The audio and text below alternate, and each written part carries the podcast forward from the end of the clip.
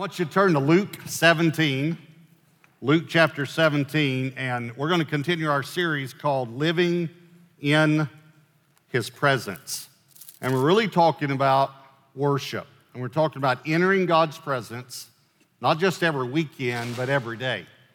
And not going out from His presence, if you remember, we talked about this, but going out with His presence, living in His presence. And so the title of this message is His Thanksgiving. His Thanksgiving. And even though we're approaching the holiday of Thanksgiving, this is what the pilgrims did. We know they gave thanks. Sometimes we don't think about it, we just think about Thanksgiving as one word and as a holiday, and we get off work and get to eat and watch the game. But it comes from the words thanks and giving or you can interchange those, giving thanks. Uh, as I told you a moment ago, let's give thanks. That's um, something some people say at the meal. You might not know where it came from. It's nowhere in the Bible until Matthew, Mark, Luke, and John. And then you'll hear Jesus, he's the one that started that. Every time when he broke bread, it said he gave thanks. So it came from Jesus himself trying to teach us that even daily provision is from God, that it's all from the Father, and we should live a life of thanksgiving. And if we're going to live in His presence, we've got to develop a life of thanksgiving, not a holiday a year, but giving thanks every day, being a grateful person. So let me show you Luke chapter 17. Look at verse 11. Now it happened as he went to Jerusalem that he passed through the midst of Samaria and Galilee.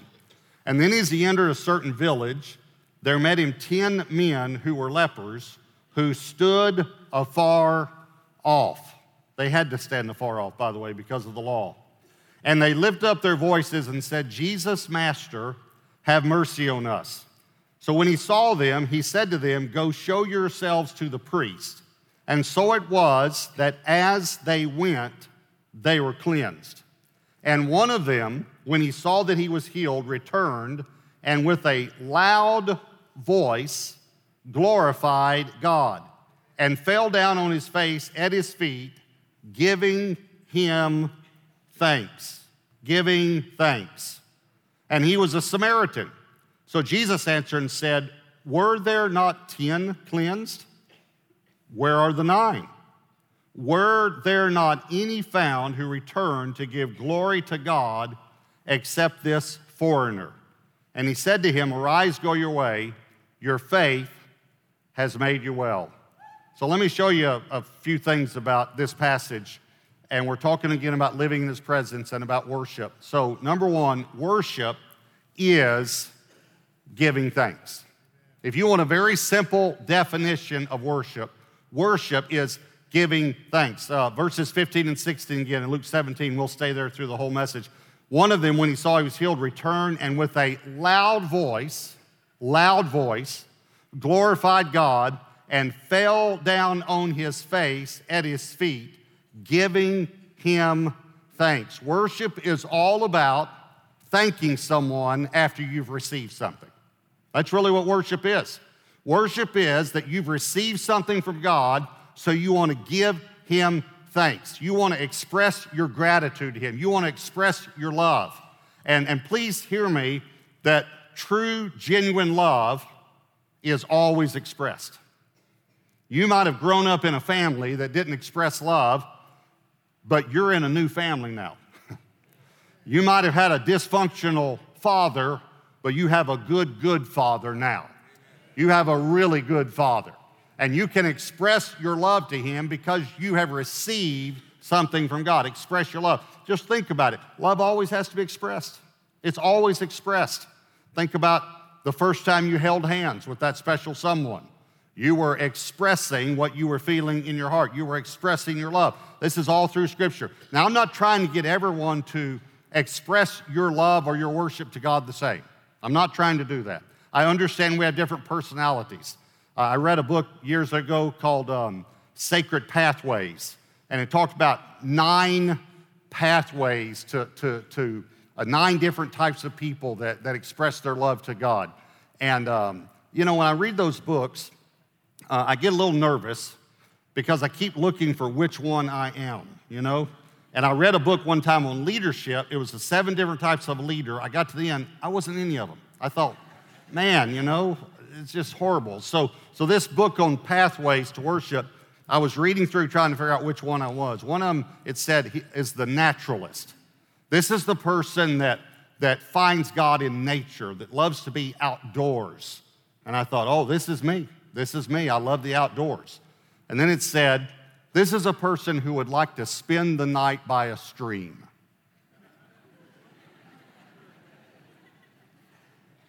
No. I like to spend the night in the Hilton, but not by a stream. If the Hilton's by a stream, that's okay. And then, then it talked about the, the loner, the person that likes to get alone with God. And I thought, oh, that's me. That's me. I love to get alone with God. This person loves to get alone with God. And then it said, this is the person that would like to spend a day in a monastery. If they have a TV.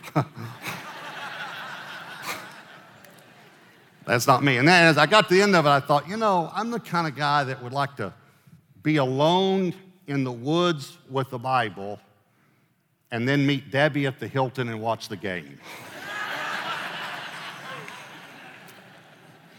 so I understand that we have different ways of expressing. This guy did it with a loud voice and fell at his feet, very demonstrative.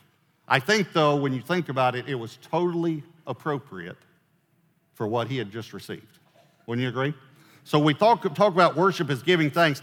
In, the Old Testament, there are 11 Hebrew words for praise. Now, you'll, you'll, you'll hear seven Hebrew words. That's because seven are dominant. Uh, seven are, are most commonly used. But let me show you these seven words, though, and, and look for the words thanksgiving in, in the definition or giving thanks, all right? Here, here are the seven Hebrew words of praise that are most used in the Old Testament. Number one, todah.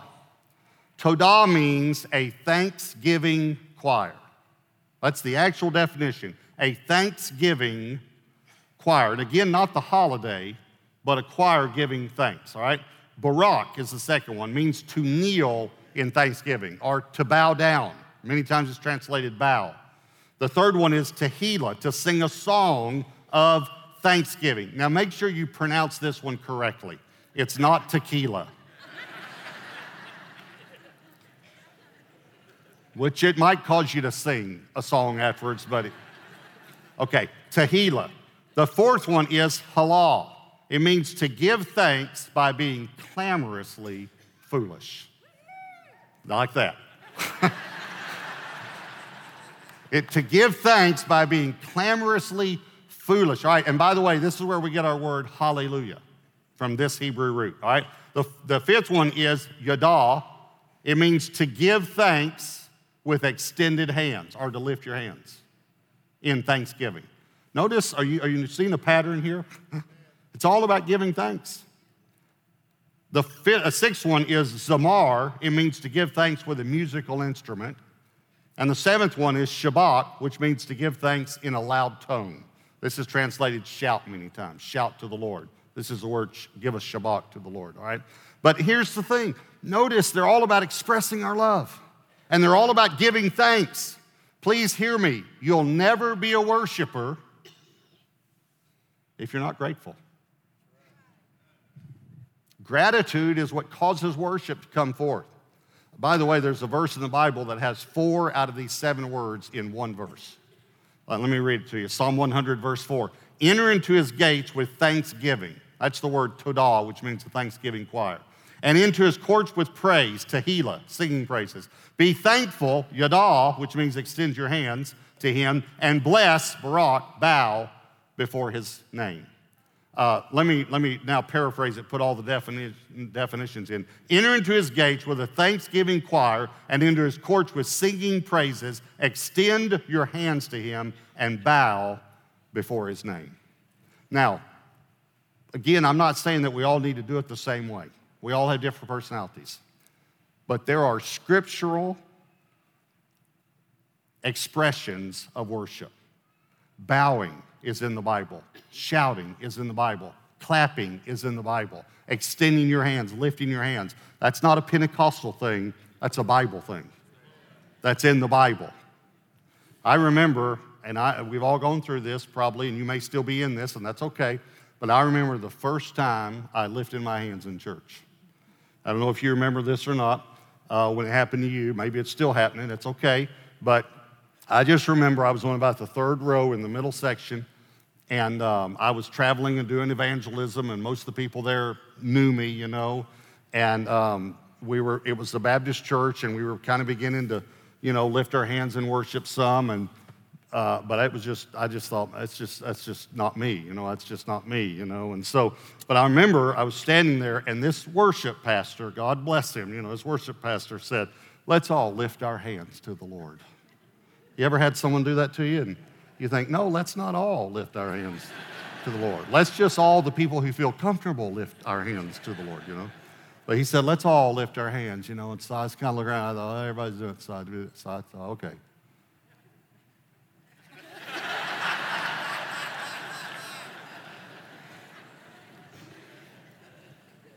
I remember thinking, everybody's looking at me. Everybody thinks I'm a charismatic now. but I remember that right there, and something in my heart flipped. And I remember thinking, I don't care what anybody thinks anymore. I don't care. I'm going to worship God. That's, that's worship. That's giving thanks. Okay, so, so worship is giving thanks. So I want to worship God. So I need to give him thanks, which is gratitude. But is there something that causes gratitude? Is there something that precedes gratitude? So here, here's point number two miracles precede gratitude. According to this passage right here, miracles precede gratitude. Look again at verse 15. And one of them, when he saw he was healed, when he saw that he was healed, returned and with a loud voice glorified God. When he saw that, that he was healed. In other words, the reason he was grateful was because he just received a miracle from God. Okay. Um, you say thank you after you've received something. Uh, you know, we're entering the Christmas season, so don't any of you walk up to someone else at church and go, Thank you. and then say, uh, What? I'm just thanking you for the gift you're going to get me. See, you don't, you don't say thank you before you get the gift, right? When do you say thank you? When someone gives you a gift, what do you say? Thank you. That's what worship is. That's what worship is. It's just saying thank you. It's just giving thanks. Giving thanks. We come together, we give thanks. You get up in the morning, you give thanks. It's just giving thanks. Okay, this guy did it with a loud voice, and he fell down on his face at Jesus' feet. Now, question Was that appropriate? Yes. I think it was. Uh, see, we don't know a lot about leprosy. Leprosy is a disease.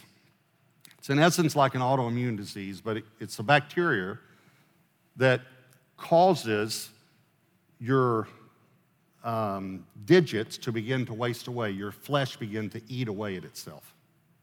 If you had leprosy in the Bible, you could not associate with anyone else because they thought it was contagious. Um, and it is somewhat contagious, but not as contagious as they thought for many, many years. So you had to live in a leper colony. You had to live with other lepers. Uh, you couldn't be a productive member of society. You couldn't hold a job. You couldn't have a career. You couldn't go to church. You couldn't live with your family. If you contracted leprosy after you had children, you could never go to your kids' ball games. You could never kiss your wife goodnight. And if anyone ever got too close to you, you literally had to shout,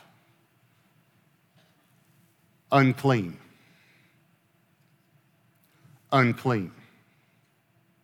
So not only were you a physical outcast, but you were a social and religious outcast because they, they believed that the reason you had it was some judgment of God. People didn't want to get anywhere around you. In the 1950s, there was a famous pain doctor that studied leprosy in a leprosarium. And what I'm about to tell you is tough, but he discovered something that had never been discovered before about leprosy. As I said, the flesh would begin to, was eaten away, especially on the ends of your fingers and toes and things like that. But they began to notice that it's, people were waking up in the morning bleeding. And it was as if the leprosy was advanced during the night. And so, for the first time ever, they put cameras on leprosy patients. And again, I'm telling you, this is tough what they found out, but they found out that the, the rats were coming at night and eating the people's flesh. What he learned was that it, it, the disease deadened the nerve endings, and so the people didn't know it. One man had a hoe and he, he got a horrible sore on his hand, and there was a nail in the hoe, but he couldn't feel it because of the disease, and so he just kept doing it and just until he rubbed all the skin off of that part of his hand. So this man had leprosy. He had no hope and Jesus healed him. So I want to ask you again was it appropriate that he would fall down on his face and with a loud voice give thanks? Of course it was, right? So if you had a disease and Jesus healed you, Would it be appropriate for you when we come together to express your thanks?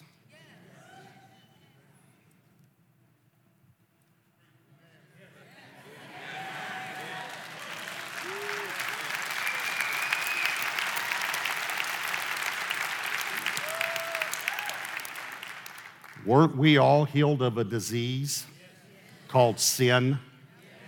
And the wages of sin is death. So it's okay if you want to express your love to God. And it's completely appropriate. It's completely appropriate. Okay, so we know gratitude is, is worship. Worship is about being grateful.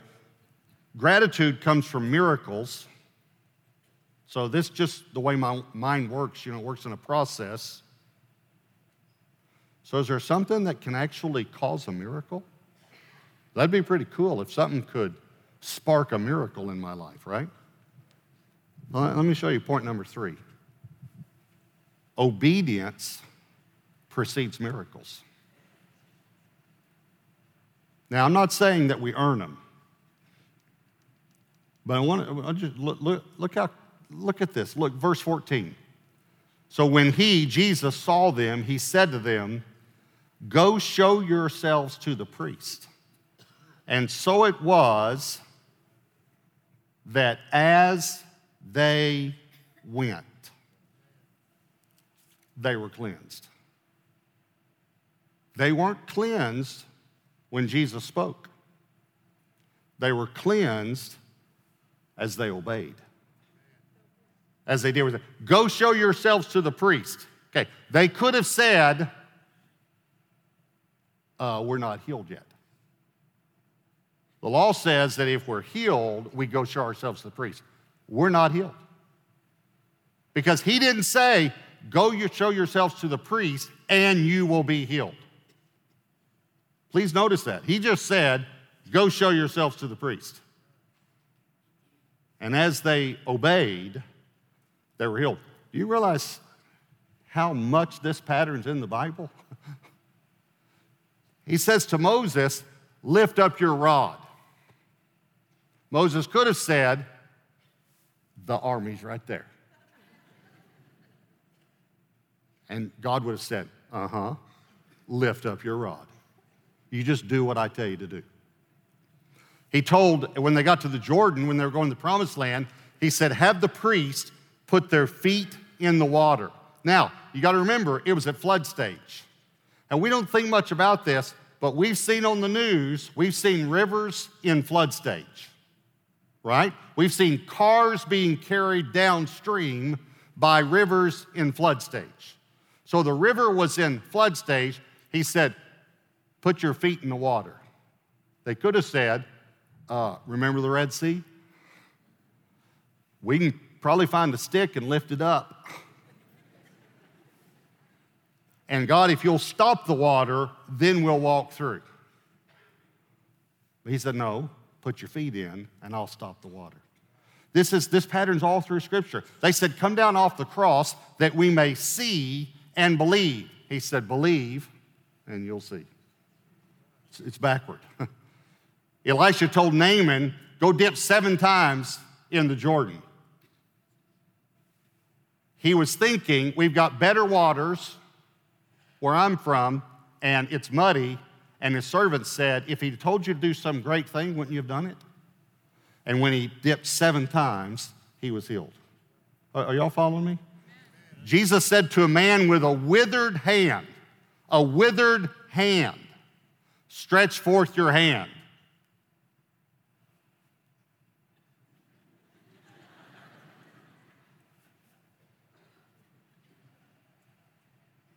But he didn't do that. He didn't argue with him. Stretch forth your hand. And as he stretched it forth, he was healed.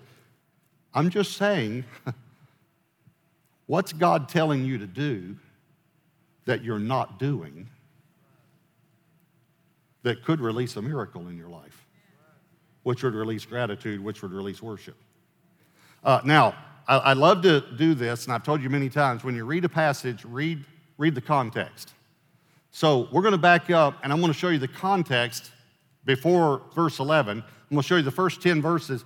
What's amazing is, first of all, most people have never connected the first 10 verses with the, with the 10 lepers that were healed. And then most people that read the first 10 verses separate the first five and the second five of those 10. And you're going to see if you've never seen it, it all goes together, all right? So he's going to talk first about offenses, uh, the offender, and then he's going to talk about the offended. Let me show you. Luke 17, verse 1. And then he said to the disciples, It is impossible that no offenses should come. But woe to him through whom they do come. So he's talking to the offender now. It would be better for him if a millstone were hung around his neck and he were thrown into the sea than that he should offend one of these little ones. Okay, now he's going to start talking to the offended. Take heed to yourselves. If your brother sins against you, rebuke him. And if he repents, forgive him. And if he sins against you seven times in a day, and seven times in a day returns to you saying, I repent, you shall forgive him. And the apostles said to the Lord, Increase our faith. All right, now, before we go on to the next part, you, you just have to catch this. I'm telling you, most people never caught this. Remember, they said, Increase our faith. That's the three words they said, increase our faith. Okay, so here's what he said Listen, guys, people are going to offend you. They're going to offend you, um, but I want you to forgive them. You understand? When someone offends you, forgive him. And here's what they probably did they probably did something like this. Okay, we can do that. And he said, No, no, I'm not finished. If the same guy does the same thing seven times on the same day, then you still forgive him. And they went like this. Yeah, we're going to need more faith.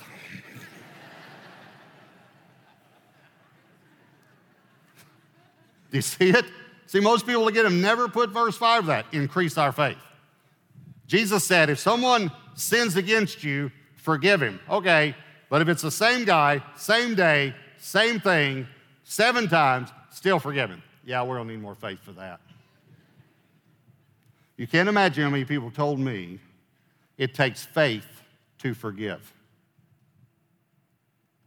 Listen to me very, very carefully. It does not take faith to forgive. It takes obedience. Watch, watch. Okay, so they said, We need more faith. Watch his response, verse 6. So, in other words, because of what they just said, the Lord said, If you had faith as a mustard seed, in other words, just a little bit of faith, you can say to this mulberry tree, Be pulled up by the roots and be planted in the sea, and it would, watch, obey you. And and again, people never connected why he told this story here. And which of you, having a servant plowing or tending sheep, will say to him when he comes in from the field, Come at once and sit down and eat? But will he not rather say to him, Prepare something for my supper and gird yourself and serve me till I've eaten and drunk, and afterward you will eat and drink? Does he thank that servant because he did the things that were commanded, commanded, not suggested, commanded him? I think not.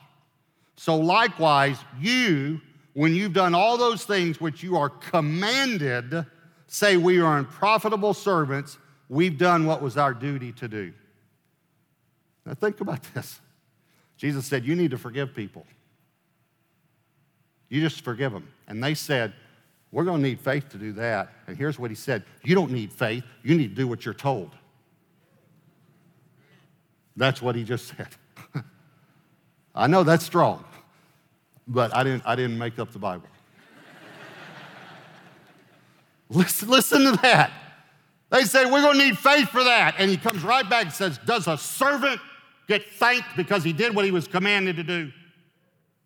That's what he tells that story. And then he says this, kind of like Jesus had a little attitude every now and then I think not. I think not. Here's what he said You need to do what you're told. I'm the Lord. I told you to forgive people. And you don't need faith to forgive them, you just need to obey. You need to do what you're told. I just told you to forgive. So then he's walking along, and 10 lepers come up. They see, this is the story. And they said, Have mercy on us. And I think Jesus kind of looked at the disciples like, Okay, watch. Just watch what happens when you obey. Go show yourselves to the priest. And as they went, as they obeyed, they were healed. And I think Jesus, it's not in the text, but I think Jesus was kind of like, see? see? Good things happen when you obey. When you do what you were told. Are, are y'all following me now? I'm not saying if you're waiting on a miracle that you're in sin. I'm not, I'm not saying that. We live in a fallen world. I've, I've been there many times in my own life. But many, many times, the Lord's had to remind me of this passage. And I've had to think, what are you telling me to do? If this miracle hasn't happened yet, what are you telling me to do? Because if I'll do what Jesus tells me to do, I'll see miracles in my life. And when I see miracles in my life, I'll have an attitude of gratitude. And when I have an attitude of gratitude, I'll give thanks to the Lord. This is the pattern. So we talked about this leper. Let's think about 30 years later. So Jesus says, Go, show yourself to the priest. The guy's healed. He comes back with a loud voice, falls on his face, and glorifies God. Gives thanks. Let's bring it up to modern day. Guy lives here in the Metroplex 30 years ago. He's healed of an incurable disease by Jesus. Goes back to college, gets his degree, good family, good wife, kids grow up, they found, find good spouses, starts having grandkids. Guy's doing great. 30 years, 30 years since he's been healed. And one day, he's walking down the street.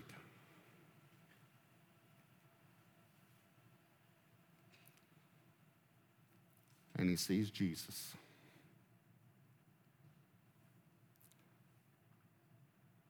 would it still be appropriate to run up to him and to fall on your face and to say thank you? Would it still be appropriate then? It would be.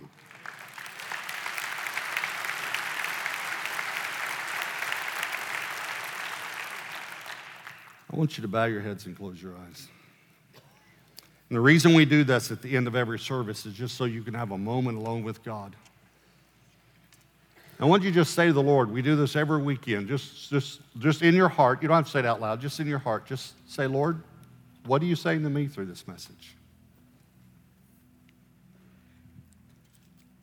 And you might still be waiting on a miracle. I understand that.